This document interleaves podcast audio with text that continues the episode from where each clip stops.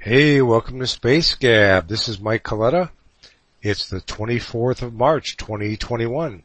Space Gab can be heard at www.spacegabpodcast.com and many of podcast applications including Spotify, Anchor FM, Google, and Apple Podcasts, plus more.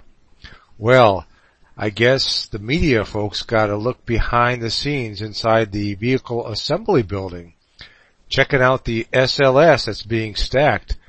Uh, report says that with the boosters stacked and the green run complete, and that green run did happen a few days ago, completed uh, green run uh, static fire test of all the rocket uh, engines, rocket motors, and I guess it was successful. Everybody's giving some thumbs up. Uh, things that I've seen anyway uh, in the media and social media. It says that with the green run complete ahead, Artemis 1, all we need is the core stage to ship to KSC from Stennis and we'll have ourselves a rocket. And then on social media, many of the people that uh, were there uh, have, during the media event, uh, looking at the SLS, they shared a lot of photos, really good photos of the facilities and the staging and everything that's going on there with the uh, the rocket uh, soon to be complete. Wow, here we go. Artemis Dash One on the fast lane. Bluestaq wins $280 million Space Force contract to expand space data catalog. It says the Unified Data Library is a joint initiative of the Air Force Research Laboratory and the Space Force's Space and Missile Center. Bluestaq announced March 23rd it has received $280 million contract from the U.S. Space Force to expand an existing library of space objects that integrates data from commercial and government sources. The project known as Unified Data Library, or UDL, started in 2018 when Bluestaq, a startup based in Colorado Springs, Colorado, received a Air Force Small Business Innovation Research contract to develop the concept. The initial goal of the UDL was to provide a single location for data and to help simplify data rights management. You know, the, uh, the, the Air Forces and the, the space um, catalog, uh, you know, that's the combination of where everything is in space. You know, when they the, you see objects up there, most likely it's a cataloged uh, object in this database, in this catalog. And they want to do something to expand that and uh, get better data rights and things like this. Because, you know, there's the commercial and government, they both, there's different places you can get TLEs at when you're looking to track an object and all that. And you know, I think they're trying to bring this together. The, the Space Force. It's one of the things I think the Space Force is going to try to do, is bring all these data together to gather and uh, get get it, uh, you know, in one place where people can go to and be assured that the data is complete and accurate. So that's, I imagine that's what they're probably doing with this uh, innovated uh, contract. So we'll just have to wait and see. But you know, I remember when I used to work the uh, the GEODSS project way back when um, I would go out to the GEODSS sites and they would, you know, they would get the uh, data, a, a, library of objects that they were supposed to track that evening with the, their, their three telescopes. And there's a lot of other uh, radar systems and different things that pr- provide this data as they're tracking. It's just not one source. You've got a lot of different uh, sources tracking uh, orbiting objects. And there's a lot more objects up there right now that are orbiting that need to be tracked with all these launches that are happening with the, the Starlink system going up and these satellites that are colliding and, and breaking apart. All those, all those objects, when something becomes space debris, it has to be tracked if it's over a certain uh, size uh, limit. So this is one item that we're going to be keeping an eye on and seeing if they're successful with this. Hey, this this um, company's in Colorado Springs. I'll be okay. Okay, I guess Lockheed Martin has signed an agreement with Omnispace to share business and technical information on the deployment of 5G networking technology in space. So you you know this is another um, a lot of startups are starting with this kind of technology and 5G in space. Uh, I talked about it a, a, a, number of podcasts ago, and they were talking about. There was one article I was I was mentioning and, and shared with you about um, if they put some kind of a 4G network on the moon, if that would actually hamper uh, radio telescopes here on Earth. And now they're talking about, you know, placing 5G networking in space also. So we've gone from 4G in space, now we're talking about 5G in space. But this is the future. This is going to be the future. So I guess Lockheed Martin signed an agreement with uh, Omnispace and um, you're going to see more and more of these companies, you know, because it's going to be competition is going to be pr- pretty aggressive in the near future for uh, things like this, networking in space. You know, what becomes uh, now. Now I'm you know, the networking in space can also be, uh, I guess, satellite to satellite and, and, satellite to space station, but it also could be uh, satellite to ground. And that's what a lot of these satellites are doing now, being launched up there. A lot of um, internet activity and internet connectivity with the ground, with their space uh, station systems on the ground. And uh, this is just another one up and comer. So I'm sure you're going to hear a lot more about uh, additional 5G networking companies uh, getting on the bandwagon, especially now that they've got uh, quite a few launch providers that uh, will, you know, ride share. You can ride share. More and more company are getting companies are getting into the launch business with smaller rockets and and some of these satellites may be uh, of, of, a size limit that would allow them to ride share with a lot of other satellites. Now, the uh, you can see all these articles I'm talking about on my Twitter feed, which would be twitter.com slash. And I'm looking at the pictures of these satellites in this in this uh, story here, and they look like they're pretty good sized satellites. Now, that doesn't uh, mean that these are the finished products. It's probably just uh, an artist rendering of of the, you know for the story itself. But I'm, I'm guessing some of these, as, as technology improves, these satellites will probably be a lot smaller and smaller with a lot more power capability, uh, additional power capability with reduced size. We'll just have to wait and see. Here's another story about Mars that has captured the interest of many news organizations. They've been sharing this uh, story a lot and I'm guessing that, you know, NASA has put out a press release of some type, and so the news organizations are covering this a lot more than usual, and it's NASA Ingenuity, Mars helicopter prepares for first flight. Now, the article itself can be seen on my Twitter feed, but it says NASA is targeting no earlier than April 8th for the Ingenuity Mars helicopter to make the first attempt at powered controlled flight of an aircraft on another planet.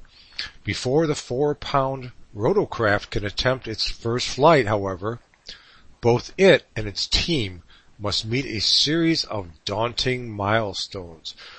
Ingenuity remains attached to the belly of NASA's Perseverance rover, and that touched down on Mars on February 18th. On March 30, 21st, the rover deployed the guitar case-shaped graphite composite debris shield that protected Ingenuity during landing. The rover currently is in transit to the airfield where Ingenuity will attempt to fly. Once deployed, Ingenuity will have 30 Martian days or sols, 31 Earth days, to conduct its test flight campaign. And the reason I tell you about this article being on the on the Twitter feed is because if you want to read more about what it will take to get Ingenuity, the Mars helicopter, off the ground, off the Martian surface. This, they said a daunting task. Oh my goodness. It is a daunting task. I was reading through this article. It's very detailed. And every day that they're preparing for this first flight, something has to happen. And it has to happen correctly. Otherwise, the little helicopter might not make its first flight or any flight. So if you want to check it out, if you're really into Mars and especially this first that'll occur on any planet besides Earth, check out the article about uh, Mars Ingenuity, the little Mars helicopter, because it's a very interesting article and it's very detailed. I mean, it's real detailed and I think you'll enjoy it. Uh, I did. And it just talks about all the things. Now, if you thought the seven, what is it, seven minutes of terror they were talking about when Perseverance went to the surface, everything was supposed to go, go right. This is, this is maybe not as much terror, but there's a lot, lot that has to happen. A lot that has to happen exactly like it should happen or something might not work right. So go check out that article about uh, Mars uh, Ingenuity, the helicopter, on my Twitter feed, twitter.com slash spacegabpodcast. Well, this is not really space related, but it is kind of space related. Anyway, uh, a lot of the articles today were telling that uh, North Korea conducted its first missile test under the Biden administration. And a lot of the articles were saying, hey, you know, North Korea is kind of like, it's almost like a challenge to President Biden by doing this. Uh, and they just keep on going. I know uh, the previous administration had a little bit more, you know, contact with uh, the North Korean uh, president, but uh, this is North Korea kind of like like, hey, look what look what we can do. So I guess we're gonna have to watch to see what happens with this. Now, you know, their their um, their missile tests are, you know, supposedly they say they're one thing, like for space related, for satellites and this and that, but, uh, you know, I don't, I don't know, but this, there was no indication that there was any orbit, orbital craft that uh, was deployed with this missile test, just that it was some kind of a test, I don't know, flexing their muscles, I guess what they're doing. Well, I guess there's a company called Leaf Space and it says they see a clear appetite among U.S. satellite and launch vehicle operators to simplify, outsource, and maximize the value from ground services. So what they've done is they've opened up a U.S. office for uh, outsourcing launch ground services. And uh, th- those type of services, I would imagine, would be with their big dish that they have. They're one of the big dishes there, and they're going to outsource, uh, you know, for telemetry and, and uh, other data that uh, that occur during launches. So Leaf Space out of Italy, looking to expand their horizons, and something that has been occurring more and more, and I talk about less and less because it does occur more and more. Uh, SpaceX launched another Starlink internet satellite squad. 60 Starlink satellites were launched early this morning, launched successfully. And they did provide video and shared that with everyone as they always do. And the media ate it up. They love it. More and more Starlink satellites going up in orbit. You know, it's been, uh, other companies still have their eyes on doing something similar to what SpaceX is doing with their Starlinks, as I've talked about uh, in numerous past podcasts. But so far, uh, SpaceX has been the king of internet satellites, as far as I can see. So, 60 more Starlink satellites up in the sky. Be interesting. Uh, I'm diff- I'm on the West Coast now, and um, doing my Space Gab podcast from the West Coast, and the location I'm at, I can see a lot more of the sky, a lot more stars. Much darker in this area than when I was in Colorado, and uh, I can see quite a bit. The other night I actually uh, just went out, stepped outside and looked up in the sky and I saw an orbiting object and I said, huh, I wonder what that is. So I went to one of my applications and looked and that, it was the ISS. Real clear. So, um, I'm wondering if uh, I'll be able to see these, uh, what they call the Starlink satellite trains once they've been deployed. You know, they stay together for a, a period of time and as they, they go across the sky, it's kind of cool seeing people share photos of these Starlink satellite trains as, as the, as the satellites are still relatively close to each other as they orbit above.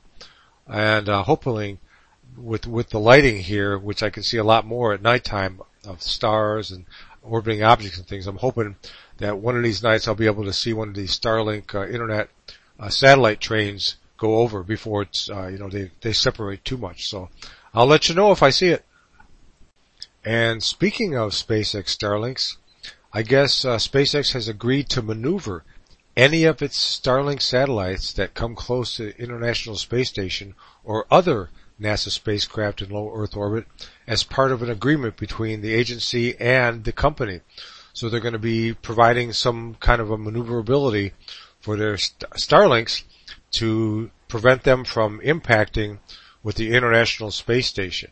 And I know I did read a little bit about uh, some other agreements that were being made as far as uh, light, night light uh, mitigation, where they're going to try to, you know, I think they were in the past. I talked about they were going to be trying to coat their Starlinks with some kind of a, a coating that wouldn't reflect as much because a lot of because there's so many Starlink satellites going up in orbit, a lot of uh, earthbound uh, astronomers were complaining that they, you know, they'll take photographs, their, their solar photographs and astral photographs, and and here they have all these uh, blurs in the photograph, these streaks, these streaking orbits, which when you leave a, a lens open for a long time to capture, you know, a galaxy or whatever, the, the, low light levels and try to get, you know, a good picture of low light levels and things like this, of galaxy far away. Uh, the Starlink satellites and other orbiting objects will cause a uh, a streak, a line through your your photograph, and and I could only imagine when these Starlinks go through. There's a lot of lines, you know, constant. So especially when the trains are still together. So I guess SpaceX also was talking about mitigation of their of their lighting, their reflective reflective uh, of their satellites. So uh, maybe it's an additional addition to what they already discussed uh, a long time ago. Maybe it hasn't happened yet, but but now they're talking about maneuvering away from the ISS, you know, uh, with you know a powered maneuver of some type to change their orbit a little bit if if it does get near the ISS. So uh, that's interesting. And Space News is reporting that uh, what's it, Representative Mike Rogers of Alabama, the top Republican on the House Armed Services Committee said that the Space Force is making progress in the organization of its acquisition office and expects to see new proposals to accelerate acquisition programs. The acquisition office. So as they, they grow with this Space Force, this new uh, branch of the government, Space Force, they'll have to be, you know, turning on different program offices for this organization and they're talking on, about uh, the acquisition office for this one, where they actually get to acquire uh, items, assets, and they'll you know they'll put contracts out for bid and things like this. They'll ask for proposals from companies and uh, all this. So Space Force will have a robust acquisition office, it appears. On March 22nd, Rocket Lab had deployed five CubeSats for a number of organizations and uh, Rocket Lab has got the Electron rocket, and I guess all went well with their launch. Also happening, the SpaceX Starship SN11 has fired up three engines ahead of a test flight. Pending good test data, it looks like they're preparing now for a uh, their next launch, their next test launch of a Starship rocket. And SN11 is up next. So we'll see what happens with that. Uh, hopefully this one will be successful. You know, the, the previous launches, look, you know, the launches were successful and, and I guess everything pretty much appeared to occur as it was supposed to. Uh, but just the landings, the landings, you know, just were not what they, what they had planned. Uh, except the five, the last one that happened, 10, um, it did land, but it was kind of, I think, one of the landing legs uh, didn't deploy properly, and the rocket was leaning and then tipped over uh, after a fire occurred with some leaking fuel. I would imagine uh, I talked about that, yes. And uh, so SN11, they're hoping for a lot better success with launch, flight, and landing. So uh, they're right now I th- I don't think there's actually a scheduled time for a actual test flight for SN11 or Starship SN11.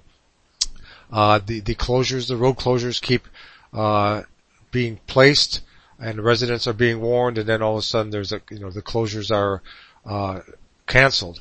So I haven't looked at anything about it today, uh, but I do know that the static firing did go, uh, and they did cover it on a, quite a few of the, lot, the streaming uh, live streams that a lot of these uh, companies and hobbyists and fans are uh, producing and putting on YouTube. So we'll just have to wait and see. And uh, SN11, let's uh, let's hope that uh, Elon Musk's uh, SpaceX Starship SN11 is successful all the way around. Well, the same day that Rocket Lab Electron launch put six satellites into orbit, and SpaceX's Starship SN11 provided a successful static fire test.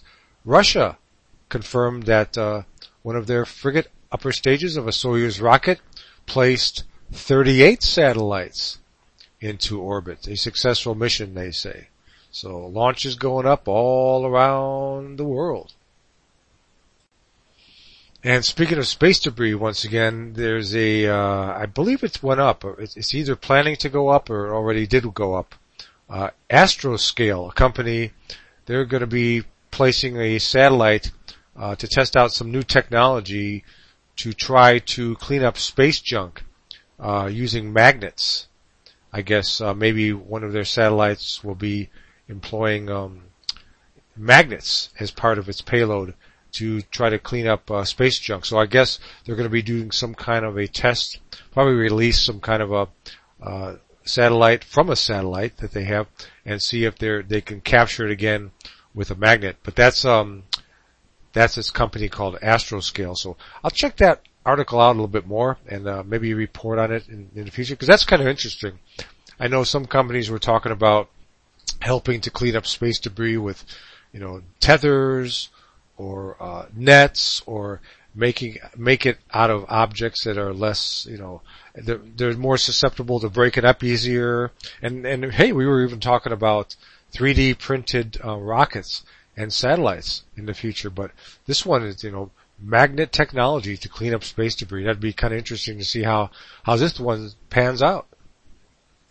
And again, speaking of space debris, a polar orbiting weather satellite decommissioned nearly eight years ago broke up, adding to the growing debris population in a key orbit. So as I said, these, you know, satellites every once in a while break up, and this was this one was a pretty good sized satellite, a weather satellite, you know, with quite a few uh, devices on the thing, big old solar arrays and antennas and different things. So when something like this breaks up, it's going to cause a lot of debris. So you've got the story about this satellite breaking up. You got the story about the uh, company going to be trying to capture orbiting debris with magnets, and you're going to need a lot of magnets for capturing a satellite like like this size that it broke up. And then we're talking about the space catalog also in a previous story. And so they're going to be, some of these objects are going to be having to be added to the space catalog of orbiting space debris because I'm guessing that some of these objects from this polar orbiting uh, weather satellite are pretty good size. So we'll just have to, uh, yeah, this is going to be a big one. Earlier I talked about the uh, hot fire test that was done with the Artemis uh, core stage, the SLS hot fire test. Well, uh, one of the radar, weather radars, uh, actually from the satellite from space actually saw the test being done. You could actually see in the, the, the little GIF that they provided, uh, NASA SLS shared, that you can actually see the plume of the hot fire test from space. So if you want to go check out the Twitter feed, you can uh, see that graphic and actually see the plume from the weather satellite as it uh, orbited overhead. I guess President Joe Biden nominated uh, former Senator Bill Nelson as the possible next administrator of NASA, and that nomination won widespread support from both members of Congress and the broader space community. So we'll just have to wait and see if uh, former Senator Bill Nelson is going to be the new NASA administrator.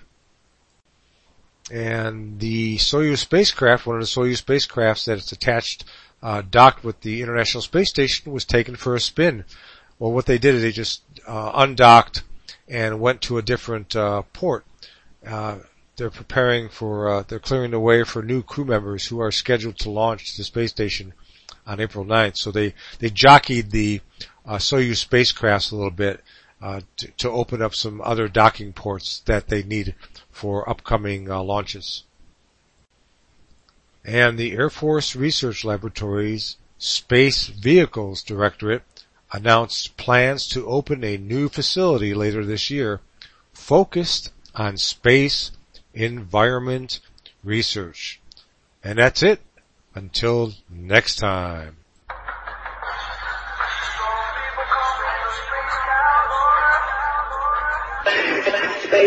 Space Cowboys. Space